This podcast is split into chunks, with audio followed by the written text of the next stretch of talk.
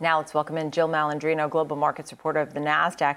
Obviously, the COVID concerns have crept into the market. Uh, we now have new mandates in New York City. You'll have to show your vaccination card. Uh, what are you hearing?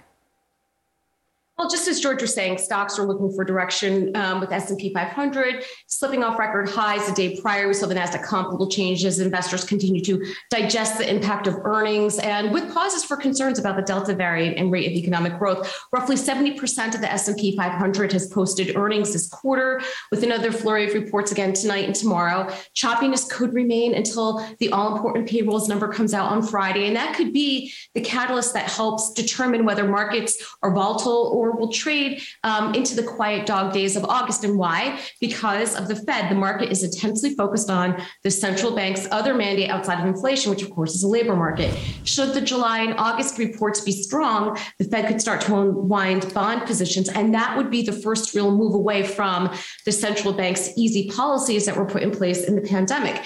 Now, back to the COVID numbers, they have been rising across the board, and companies as well as policymakers seem to be responding. And as to your point on Tuesday, uh, New York City Mayor Bill de Blasio said proof of COVID vaccinations will be required for both staff and customers to enter restaurants, performances, gyms, and other establishments. That begins September 13th.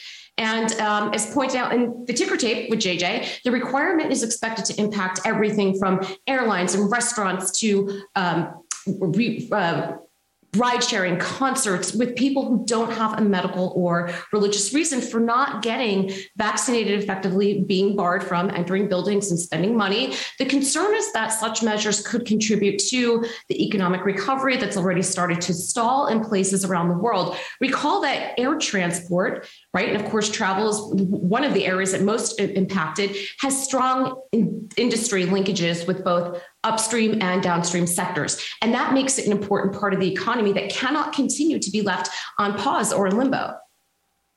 Yeah, I think you make a great point because as we see what goes on with COVID, first of all, the headlines themselves and how sick people really are, coupled with having to show proof, and some people are not vaccinated. So it'll be very interesting to see how it affects those different groups airlines, cruise lines, restaurants, concerts and like. Tell me about tech stocks because it's interesting. Um, there seems to be some strength in the stay-at-home names, right? Chewy and Zoom. We're seeing red for the Russell down one percent. The Dow and the S&P have pulled back.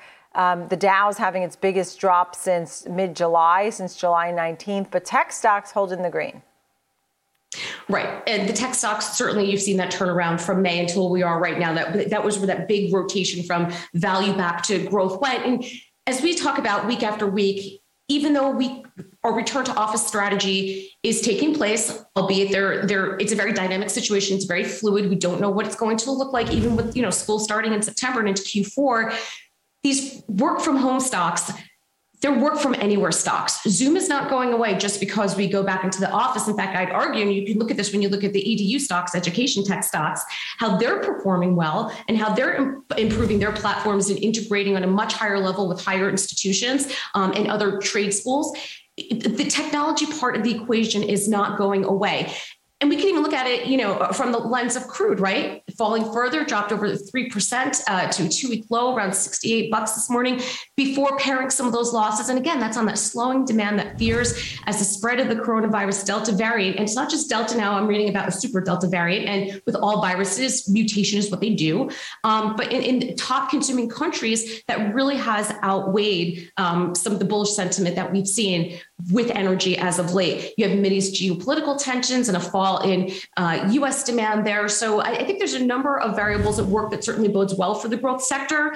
But from a longer term perspective, these growth stocks um, within the tech space they're not going anywhere. We're still going to use Zoom. We're still going to invest in education tech stocks. Peloton will still be around. Biotechnology companies will still be around. So, you know, the modern day industrials, the, the NASDAQ 100 companies that are the most innovative in the world, they're going to be here regardless from the office or not. Yeah, without a doubt. You mentioned uh, crude. We're seeing it at 68.40 the barrel, down about 3%. Obviously, some concerns about what kind of demand they may or may not see um, pertaining to crude oil. And, you know, we look at some of the other commodities, right? Gold and silver are higher while copper is pulling back. Any thoughts here on energy?